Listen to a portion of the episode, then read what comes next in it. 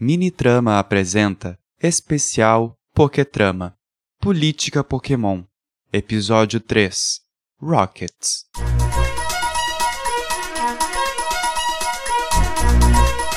O Plantão Nova está no ar e informa a população para que não saia de suas casas nos próximos dias.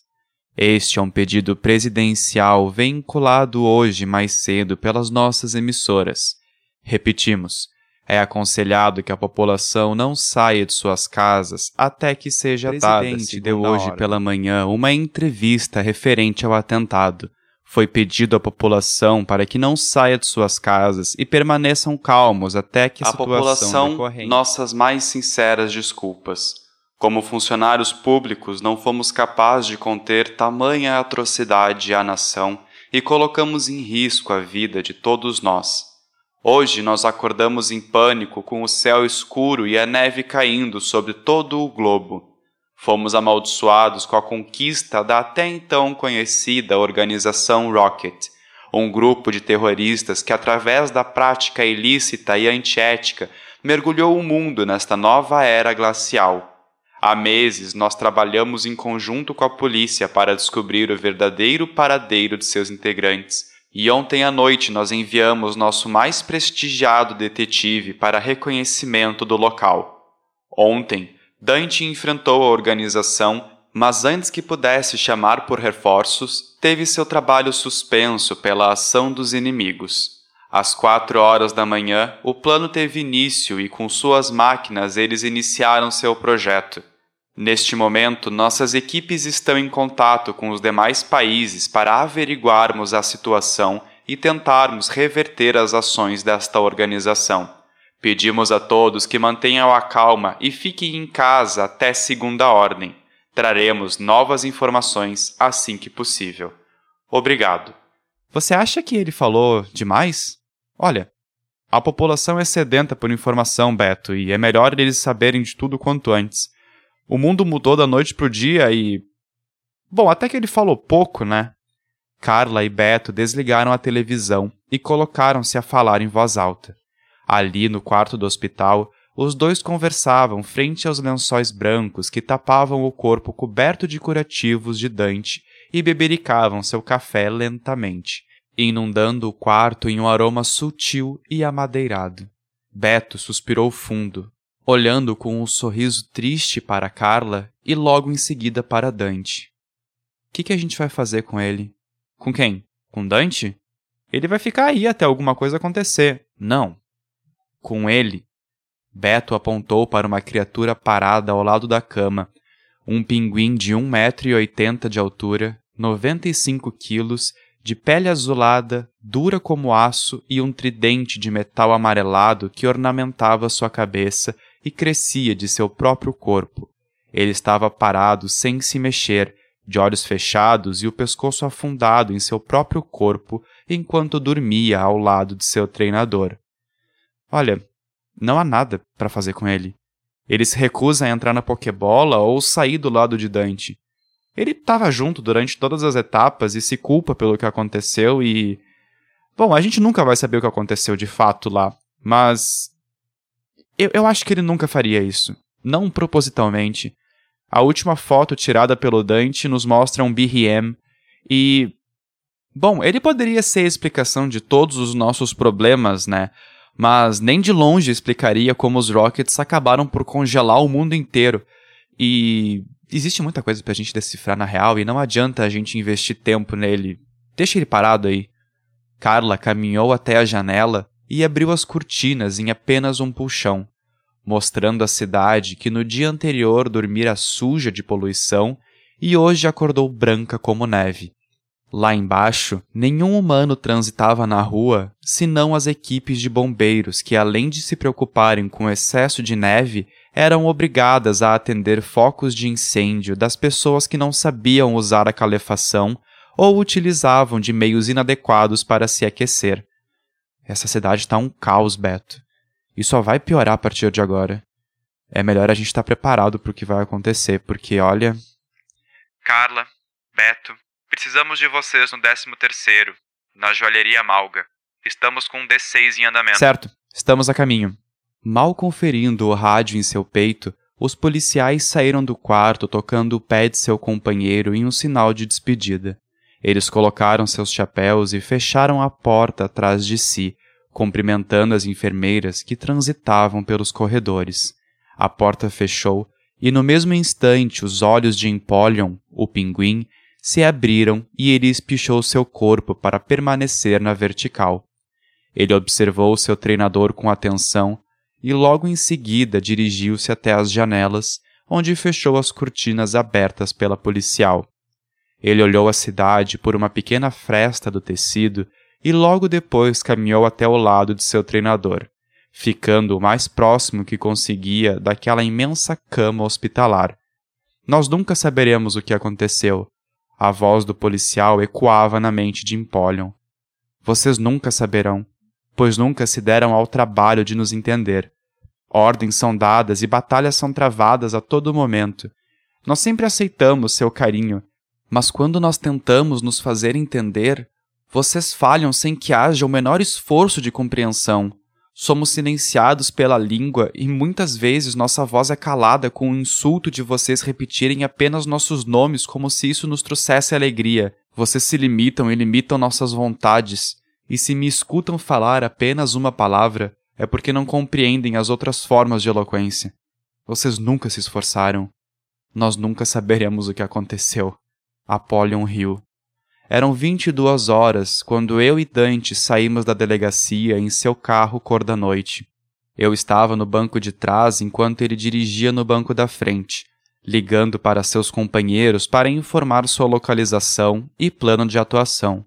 Nós havíamos conseguido uma pista nos dias anteriores. Um informante havia nos contado sobre a base onde a organização Rocket estava fazendo experimentos com uma criatura de gelo capaz de inundar a Terra em um inverno glacial caso seu poder fosse controlado.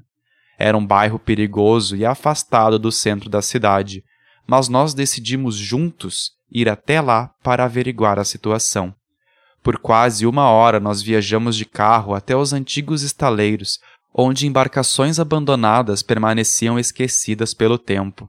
Naquela área, o rio continuava alto, mas algumas embarcações haviam tombado pelo uso inadequado de suas instalações. Batalhas ilegais, comércio ilegal, ponto de tráfico e de experimentos antiéticos. Ali era uma zona caótica, uma terra de ninguém onde tudo poderia acontecer. Naquela noite, tudo estava quieto. As luzes estavam ligadas, piscando em mau contato e não havia movimentação. Os contêineres estavam fechados e apenas alguns pássaros se movimentavam por lá, farfalhando as asas e nos distraindo do que vinha logo à frente. Nós andamos por vários minutos enquanto tentávamos nos esconder nas sombras, e de container em container nós cruzamos o estaleiro sem enxergar uma viva alma. Isso até nós a escutarmos. Próximo a nós, um humano de porte médio, trajando roupas pretas justas ao corpo, entrava rapidamente por uma porta secreta escondida entre duas vigas e algumas caixas de madeira. Nós o esperamos entrar e cronometramos dois minutos, adentrando no local sem sermos enxergados. Lá dentro, a iluminação era pouco eficiente, mas conseguíamos enxergar o corredor ao longe e por diversas vezes tínhamos de nos esconder em salas que torcíamos para estarem vazias. O lugar era grande e, pela inclinação dos corredores, nós estávamos sempre descendo um pouco de cada vez. Nós cruzamos grandes salas de reunião com cadeiras jogadas e o chão sujo de café, sala com camas desarrumadas e lençóis engomados em um canto repleto de mofo. Em outra sala, computadores antigos estavam desmontados, e em outra, pedaços de papéis estavam molhados por uma goteira que gotejava do teto. Nós perdemos alguns minutos nestas salas, mas quando começamos a ouvir vozes que pareciam serem pronunciadas por um alto-falante, nós tornamos a nos apressar. Quando chegamos no saguão, nós ficamos em choque com o tamanho da operação. Diversos membros estavam lá, carregando peças, folhas, materiais, armas e outros objetos de um lado para outro. A correria era uma regra, e nós tratamos de nos esconder para não sermos vistos. Vários Pokémon ajudavam aqueles humanos, Galizopod, Golbat, Liepard, Behem e outros, mas diferente do que muitos achavam, eles não estavam sendo forçados. Aqueles Pokémon tinham treinadores e aqueles treinadores estavam confiantes do que estavam fazendo. Nós observamos, gravamos e fotografamos diversas cenas do que acontecia ali, mas sem nunca encontrar algo que denunciasse seu trabalho com a criatura de gelo. Algumas horas se passaram e, quando estávamos mudando de localização, nós encontramos uma mulher alta, de cabelos escuros, blusa justa e saia armada. Ela se assustou com a nossa presença, mas antes que pudéssemos fazer qualquer coisa, ela colocou o dedo entre os lábios, nos implorando silêncio, e pediu para que nós a acompanhássemos.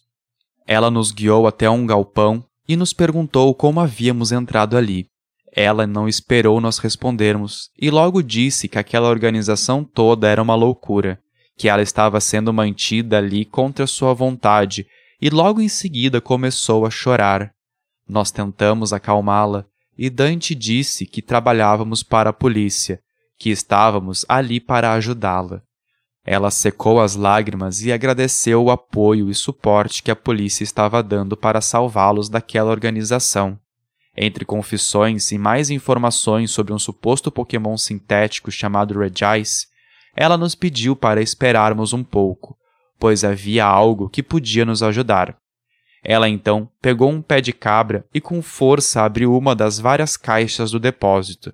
Diversas pokebolas estavam sendo mantidas como estoque e ela pegou uma mais de cima com um B riscado em sua carapaça. Ela jogou a esfera em nossa frente e quando o Pokémon BRM saiu de dentro da pokebola, ela correu para a frente e acertou um soco no nariz de Dante, dizendo para que aquele Pokémon nos pegasse. Tudo aconteceu muito rápido, e com Dante atordoado, eu precisei agir sozinho. Eu nunca havia lutado contra um BRM, e com a pouca informação que eu tinha sobre ele, aquela batalha tinha virado nossa derrota. Com seus poderes psíquicos, o BRM controlou minha mente e eu só pude ver tudo acontecer enquanto meu corpo deixava de me obedecer. A mulher correu para fora da sala e eu enfrentei Dante enquanto ele pedia para eu lutar contra aquilo, pois ele sabia que eu estava ouvindo mas não conseguia controlar meu corpo. Nossa luta chegou ao fim quando eu encurralei Dante contra uma das paredes e com a minha nadadeira metálica transpassei seu abdômen com toda a força que eu tinha, cravando-a e prendendo-a contra a parede. Da boca de Dante, um filete de sangue escorreu e nesse instante o BRM me soltou, teleportando para qualquer lugar que fosse. Quando ele viu meus olhos voltarem ao normal, ele pediu para eu não soltar. Eu não acreditei naquilo e comecei a tremer em ansiedade. Mas Dante estava bem. Ele passou sua mão em meu rosto e pediu para eu me acalmar, dizendo que tudo ficaria bem. Eu comecei a respirar lentamente e ele pegou do seu bolso um localizador e o acionou. Nós permanecemos ali por uma eternidade até que a ajuda chegasse. Mas neste meio tempo, muita coisa já havia acontecido. Nós ouvimos a máquina ligar e sentimos o pulso que transformou a Terra em um bloco de gelo. Ouvimos a comemoração da organização, a invasão da polícia e a correria pela fuga entrecortada pelo som de batalhas Pokémon. Quando nos encontraram, eles não souberam o que fazer e por alguns instantes precisamos esperar pela equipe de resgate. Neste tempo, Dante juntava força para me proteger, dizendo não ser minha culpa, mas com a quantidade de sangue que havia perdido, suas palavras não faziam mais sentido. Ele desmaiou quando o resgate pediu para que eu retirasse minha nadadeira de seu corpo, e então nós nos separamos. Ele para a emergência, eu para a delegacia. Eu fiquei ansioso por Dante e sabia que de nada adiantaria estar lá com ele, os médicos e policiais notaram meu desconforto, mas ainda assim existiam protocolos a serem seguidos. Eles foram prestativos, limparam o sangue de Dante que havia em meu corpo e me questionaram sobre o que havia acontecido. Eu respondi tudo o que me perguntaram com sim ou não, e quando Gotticelli chegou na sala, ela pôde confirmar tudo o que eu havia dito com um simples sim, proferido com um movimento afirmativo de cabeça. Novamente, nós nos deparamos com a ineficiência de nosso diálogo. Os dias passaram, e como eu não cooperava em permanecer em minha pokebola, acabei sendo liberado para estar ao lado de Dante em seu quarto de hospital. Desde então, não saí de lá, observando cada enfermeira, cada médico, cada colega ou familiar se aproximar para prestar solidariedade e desejar por melhoras. Era uma sensação estranha. Aqueles que sabiam tentavam parecer empáticos, mas me julgavam com a força do olhar. Aqueles que não sabiam me tratavam com respeito, observando em mim a coragem de estar ao lado de Dante, mesmo nas horas mais obscuras. Depois de três semanas naquele quarto de hospital, eu já estava cansado e sem esperanças de que ele retornasse. Eu mal comia devido à ansiedade e estava com os olhos fechados ao lado da cama, me recuperando de uma noite em claro. Entre sono e vigília, eu ouvi os bips aumentarem a velocidade e senti um toque em minha barriga. Eu não sabia se estava sonhando ou não, mas quando abri os olhos pude ver Dante me olhando com os olhos achatados, tocando em minha barriga com as costas de seus dedos. Ele sorria com fraqueza e respirava lentamente. Seu corpo estava fraco, mas finalmente estava acordado. Meus olhos se encheram de água e eu apertei o botão vermelho ao lado da cama para chamar a equipe médica de plantão e pela primeira vez em mais de um mês eu estava novamente feliz ao seu lado.